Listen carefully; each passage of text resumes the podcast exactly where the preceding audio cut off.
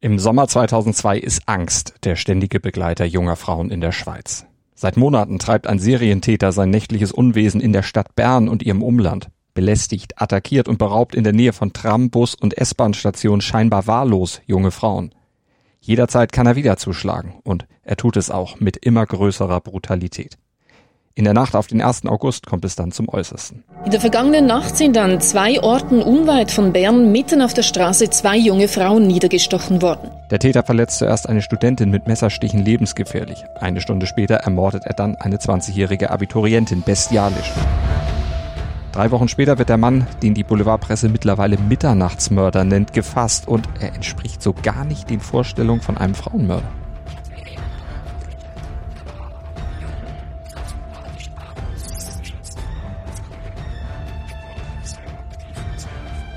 Der Täter ist Mischa Ebner, in der Schweiz ein kleiner Star, ein Ass im populären Waffenlauf. Und er träumt davon, sein Land bei Olympia 2008 im Marathon zu vertreten. Ebner ist durchaus beliebt, hat eine feste Freundin und ein soziales Umfeld. Aber wie und wieso wird so jemand zum offenbar eiskalten und absolut erbarmungslosen Killer?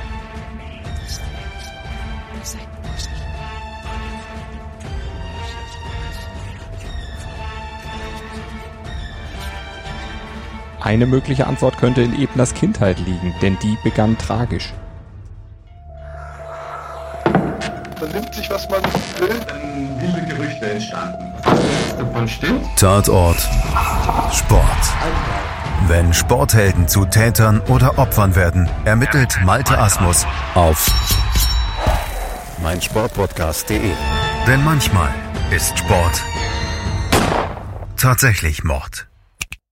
Hallo und willkommen zu Tatort Sport. Mein Name ist Malte Asmus und heute ermittle ich im Fall des Schweizers Mischa Ebner, der eigentlich ein erfolgreicher und aufstrebender Läufer war, vor allem im Waffenlauf.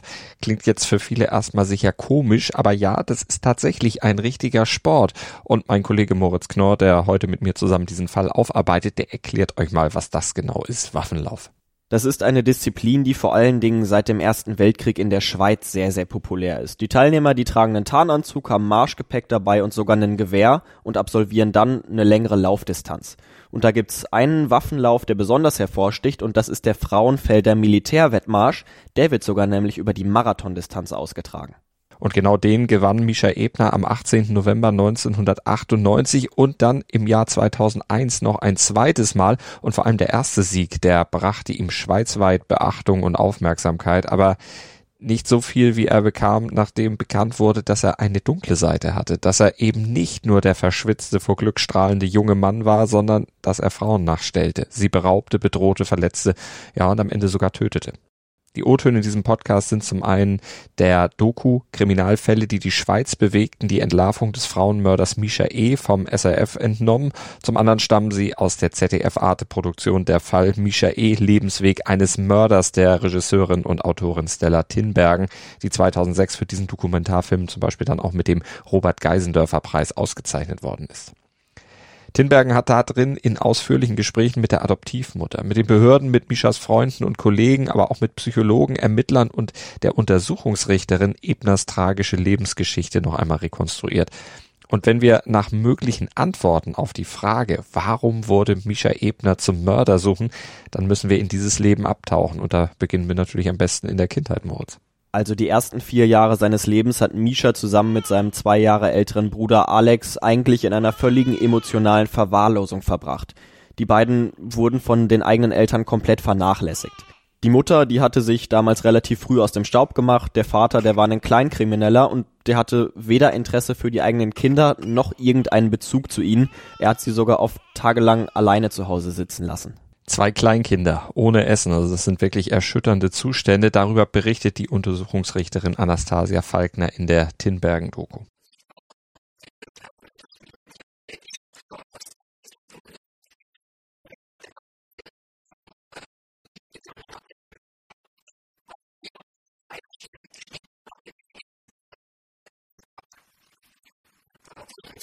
Wir sprechen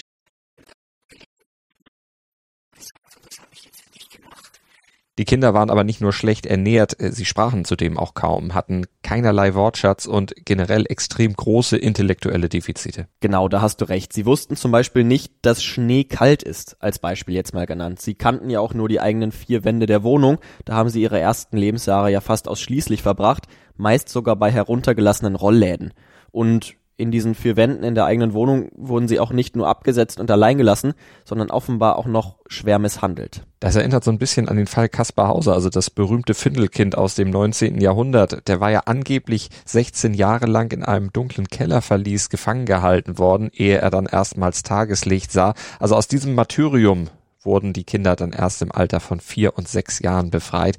Alex und Misha kamen dann zu Adoptiveltern, den Ebners, die fortan versuchten, all das bei den beiden aufzuholen, was die leiblichen Eltern versäumt hatten. Wie klappte denn das, Moritz? Bei Alex misslang das. Der hinkte körperlich und in Sachen Intelligenz seinem Alter ganz, ganz weit hinterher, konnte auch nur eine Sonderschule besuchen und hat es auch nie geschafft, so richtig zurechtzukommen in der Welt.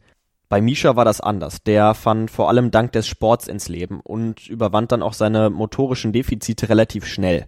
Und dann fiel auch irgendwann sein Talent für Ausdauersportarten auf. Auf dem Rad war er besonders gut und als Läufer auch. Und sich richtig auszupowern, das half ihm offenbar, so schildert es sein Umfeld, seine Wut, die er trotz seiner positiven Entwicklung offenbar ganz tief drin mit sich herumtrug und die sich auch ganz unvermittelt in Wutausbrüchen entladen konnte, zu kanalisieren. Das erzählt seine Mutter José Ebner und die erklärt in der Tinbergen-Doku auch, dass der Sport Misha aber auch Erfolgserlebnisse bescherte. Dort holte er sich die Bestätigung, die er brauchte.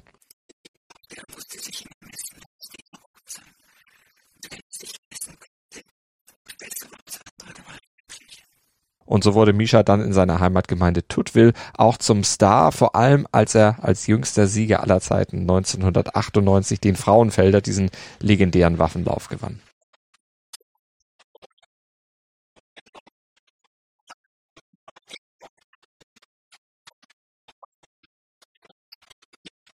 Aber auf diesen riesigen Erfolg, auf den Höhepunkt seines bisherigen Lebens folgte dann der absolute Tiefpunkt, denn nur wenige Tage nach Misha Ebners Sieg nahm sich sein Bruder Alex das Leben. Also der Mann, der bei Mishas Sieg die ganze Zeit noch neben ihm auf dem Fahrrad mitgefahren war, ihn moralisch unterstützt und angefeuert hatte und mit dem war Misha natürlich besonders eng verbunden. Ja, und er war natürlich auch der einzige Blutsverwandte, den er noch hatte und der einzige, zu dem er so eine wirkliche Bindung hat, weil sie eben ihre ersten Jahre so eng miteinander und ja quasi ausschließlich miteinander verbracht hatten damals ja auch nur sich hatten und das war in den ersten Lebensjahren so eine richtige Symbiose. Sie sollen dadurch auch eigentlich fast schon wie eineiige Zwillinge gewirkt haben, obwohl Alex ja eigentlich zwei Jahre älter war und auch sonst in Wesen und Verhalten doch sehr unterschiedlich zu Misha. Wir hatten ja schon gesagt, Alex kam nie richtig im Leben an, Misha dagegen schon. Bei ihm wirkten die Bemühungen der Ebners, den beiden ein normales Leben zu bieten.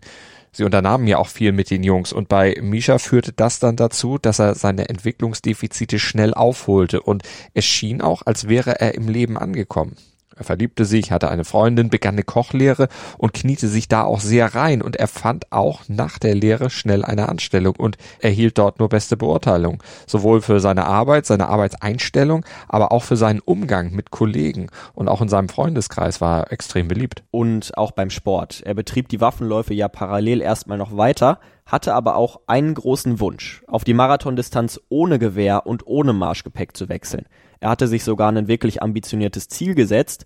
2008 in Peking bei Olympia wollte er spätestens für die Schweiz an den Start gehen, dann wäre er mit Mitte 30 auch tatsächlich noch im besten Marathonalter gewesen. Aber vorher 2001, da gewann Misha ja nochmal den Frauenfelder und damit auch wieder die Anerkennung und Zuneigung seines ganzen Heimatdorfes. Denn der Wert der örtlichen Kneipe, der schenkte zur Feier des Tages Freibier aus und damit wurde dann natürlich ordentlich auf Misha angestoßen und er war zwar selber bei der Feier nicht dabei, er trank ja als Sportler keinen Alkohol, aber die Zuneigung und Liebe, die ihm da von den Leuten entgegengebracht wurde, die war ihm natürlich trotzdem sehr, sehr wichtig.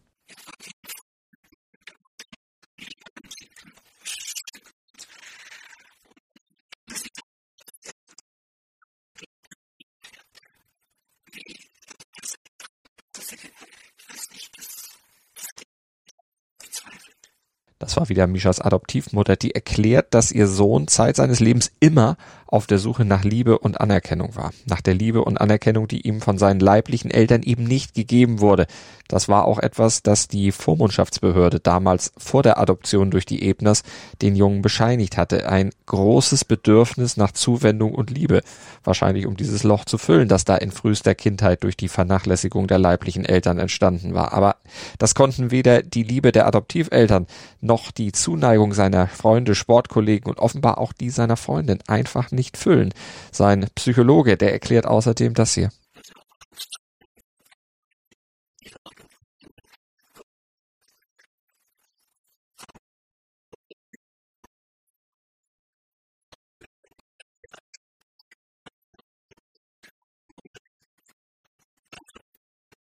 Und dann ja letztlich auch vom Bruder, der durch Suizid dann auch noch aus seinem Leben verschwunden war. Von jetzt auf gleich, letztlich ohne Vorwarnung. Plötzlich war Misha alleine, die Einsamkeit des Langstreckenläufers, so könnte man es vielleicht sagen. Und das alles zusammen hat er dann nicht mehr bewältigen können, auch durch verbissenes Training nicht kompensieren und rauslaufen können. Das hat Misha dann komplett aus der Bahn geworfen und wohl etwas ausgelöst. Zunächst erstmal den Drang, nach noch mehr Liebe, nach noch mehr Aufmerksamkeit und Anerkennung zu suchen. Vor allem offenbar nach Anerkennung von Frauen, denn seine Adoptivmutter erklärt hier,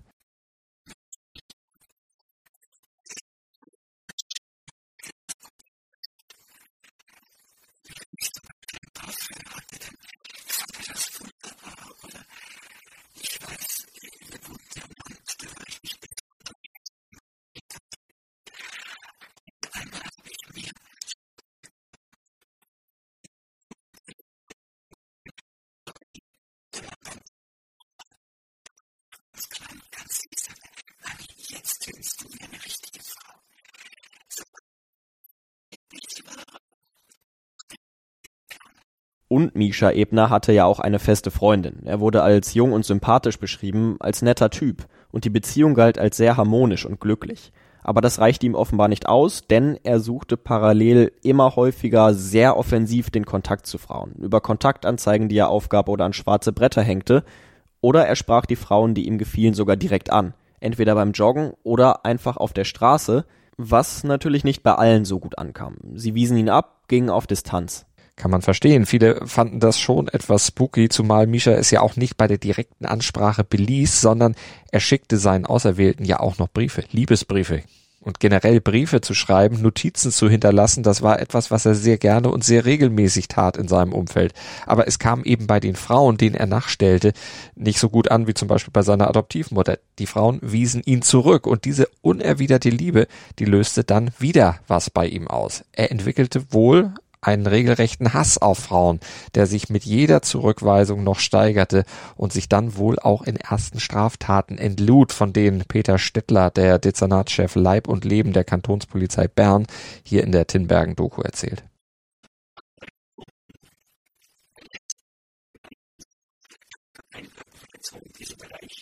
Zunächst nicht, aber der Hass steigerte sich, wie gesagt, mit jeder Zurückweisung. Und dazu kam wohl noch etwas anderes bei Misha, der Frustabbau. Also der Abbau der Wut, die er zeitlebens in sich trug. Und die zeigte sich im Drang, im Verlangen, Macht über andere auszuüben und sie als Rache für alle in seinem Leben erlittenen Zurückweisungen zu demütigen. Seine Opfer dafür wählte er völlig zufällig aus und die Straftaten, die steigerten sich, die wurden immer schwerwiegender, er eskalierte förmlich. das Gesicht. Und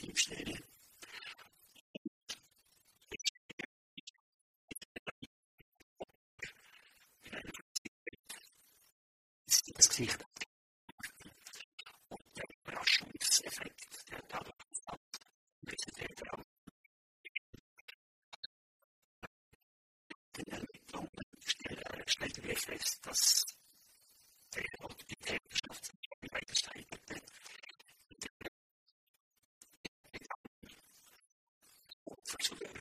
Die Spirale der Gewalt drehte sich immer weiter und weiter. Später schlug Ebner dann auch mit Eisenstangen zu und er benutzte ein Messer, das er in seiner Bauchtasche mit sich führte. Insgesamt 30 Fälle von Raub und Körperverletzung sind bei der Polizei aktenkundig, die später auf Mischa Ebner dann zurückgeführt werden konnten und alles gipfelte dann am 1. August im Mord an der jungen Abiturientin bzw. wie es in der Schweiz heißt Maturandin Natalia Slupski. Eigentlich war sie gerade auf dem Weg von der Arbeit nach Hause. Sie hatte in einem Gasthaus gearbeitet und war spät nachts dann mit dem Zug in den Berner Vorort gefahren, in dem sie wohnte.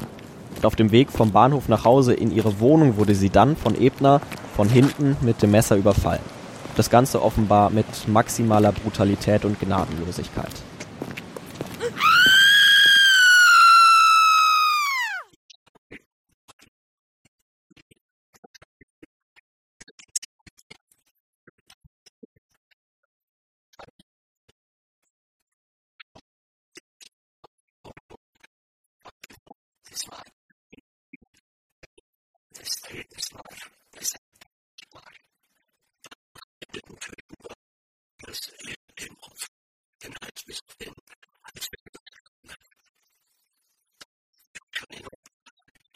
Schildern es Polizei und Psychiater. Zunächst deutete allerdings nichts auf Ebner hin als Täter. Niemand hatte ihn verdächtigt. Niemand aus seinem Umfeld schöpfte Verdacht bzw. hätte es jemals für möglich gehalten, dass Misha Ebner so etwas Grausames tun würde. Wie ist die Polizei ihm denn letztlich auf die Schliche gekommen, Moritz? Also die Polizei hatte über Monate natürlich die ganzen Überfälle auf Frauen verfolgt und auch festgestellt, okay, hier gibt's einen Zusammenhang. Diese Taten wurden alle von ein und demselben Täter begangen. Und wie haben Sie das festgestellt? Also eigentlich war das relativ einfach, denn Misha Ebner hatte mit einigen Opfern kommuniziert, hatte ihnen teilweise sogar die gestohlenen Sachen zurückgeschickt und dann ein Kärtchen dazu gelegt, auf dem Sorry stand. Bei manchen Überfällen blieb's dann aber nicht bei dem Kärtchen, sondern dann wurden es ganze Briefe. Darin hat er sich zunächst sogar entschuldigt bei ihnen, dass er sie überfallen hat. Aber diese scheinbare Reue, die blieb dann nicht wirklich lang. Denn am Ende der Briefe ließ er nochmal persönliche Beleidigungen gegen die Opfer los, beschimpfte sie. Und dieses einheitliche Muster der Briefe zusammen mit der Handschrift, das brachte die Polizei dann zu dieser Erkenntnis und natürlich auch zur DNA des Täters, Allerdings konnten sie die niemandem zuordnen, denn Ebner war ja in keiner Verbrecherkartei aktenkundig. Aber dann nahm die Polizei die Zeugenaussage der Frau auf, die Ebner nur eine Stunde vor dem Mord an Natalia Slupski ebenfalls angegriffen hatte. Er brachte sie allerdings nicht um, er verletzte sie aber sehr, sehr schwer und mit deren Informationen konnte die Polizei dann ein Phantombild des Täters erstellen. In der Schweiz nennen sie so ein Phantombild Robotbild und damit ging die Polizei dann auch an die Öffentlichkeit aber es blieb nicht bei diesem Robotbild. Es kam noch etwas hinzu, denn die Schweizer Polizei hatte für diesen Fall einen renommierten Profiler, der hieß Thomas Müller, aus Wien hinzugezogen. Und der brachte mit seinen Tipps den Stein erst richtig ins Rollen. Der hatte den Fall nämlich mit ähnlich gelagerten Fällen verglichen und herausgefunden, dass die Täter in allen Fällen eigentlich ziemlich eitel waren. Und diese Erkenntnis benutzte die Polizei. Sie veröffentlichte das Phantombild leicht verändert mit Bartstoppeln und unreiner Haut und hoffte dann auf eine Reaktion des Täters. Und sie wurde tatsächlich nicht enttäuscht. Völlig richtig, sie wurden alles andere als enttäuscht, denn Ebner meldete sich tatsächlich bei der Polizei. Er schrieb ihnen einen Brief, in dem er sich über das Phantombild beschwerte, und das war dann sein großer Fehler, denn damit lieferte er der Polizei ein Beispiel seines Schriftbildes. Das veröffentlichte sie dann über die Medien und das brachte dann innerhalb der nächsten Woche den Fahndungserfolg. Denn zahlreiche Frauen kannten die Handschrift, weil sie eben Briefe von Ebner erhalten hatten. Und Ebner selbst kommunizierte auch weiter mit der Polizei in Briefen mit verstellter Schrift. Er versuchte, die Polizei auf eine falsche Fährte zu locken. Aber einer der Liebesbriefe, dieser Stalking-Briefe, die er lange vor dem Mord einer Frau geschickt hatte, der wurde ihm dann letztlich zum Verhängnis, denn auf diesem Brief standen sein voller Name seine genaue Adresse und die Handschrift passte dann auch hervorragend ins Täterbild und zu den Schriftstücken, die die Polizei damit abglich und damit war der Fall gelöst. Verhaftung. Die beiden Gewaltverbrechen in Bern-Bümplitz und Niederwangen sind geklärt. Die Polizei hat gestern Abend in Spiegel bei Bern einen 27-jährigen Schweizer verhaftet. Noch am selben Abend ist der Mann ein erstes Mal befragt worden.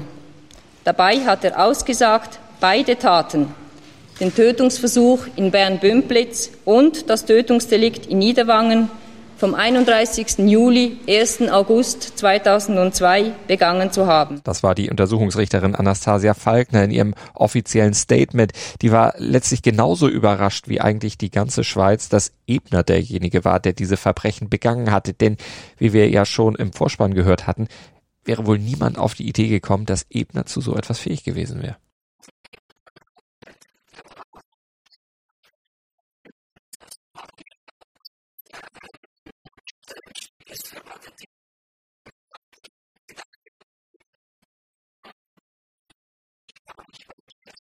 Und ebenso erstaunt war die Adoptivfamilie, war der Freundeskreis von Ebner.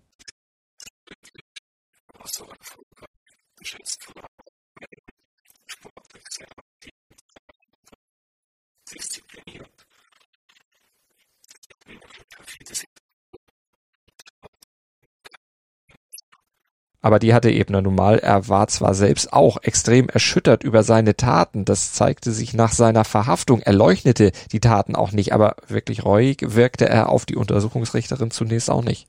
Er ist schon geständig gewesen, aber sein Geständnis ist... Ja, er war schon geständig, aber sein Geständnis war nicht das eines Täters. Es war vielmehr das Geständnis eines Opfers, als dass er sich ja auch selbst sah, als Opfer der Gesellschaft, der Frauen. Wenn ihm alle die notwendige Aufmerksamkeit und Liebe geschenkt hätten, wenn ihm auch die Frauen, alle Frauen, die er anschrieb, Liebe geschenkt hätten und ihn verstanden hätten, wäre es wahrscheinlich nie so weit gekommen. Das stand immer im Vordergrund bei ihm. Und das ist eigentlich immer im Vordergrund gestanden.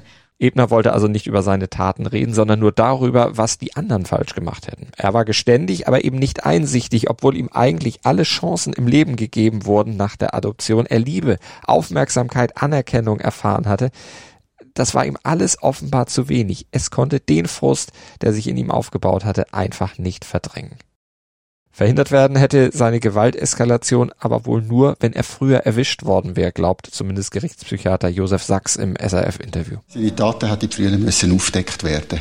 Seine Taten hätten früher aufgedeckt werden müssen. Man muss einfach davon ausgehen, dass er sich geschämt hätte, wenn die Taten aufgedeckt worden wären und dass er dann mit großer Wahrscheinlichkeit, aber nicht mit Sicherheit, aufgehört hätte. Sicher, aber mit großer Wahrscheinlichkeit aufgehört hätte.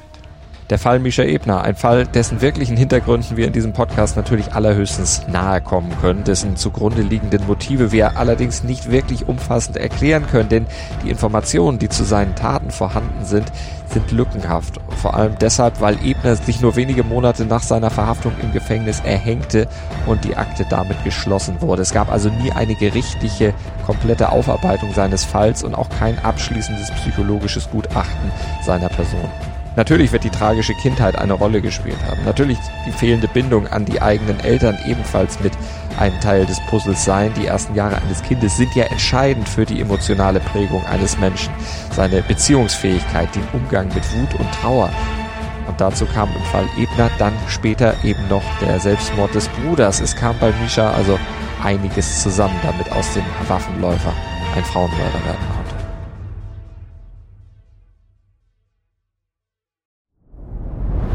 Dir hat dieser Podcast gefallen? Dann klicke jetzt auf Abonnieren und empfehle ihn weiter. Bleib immer auf dem Laufenden und folge uns bei Twitter, Instagram und Facebook.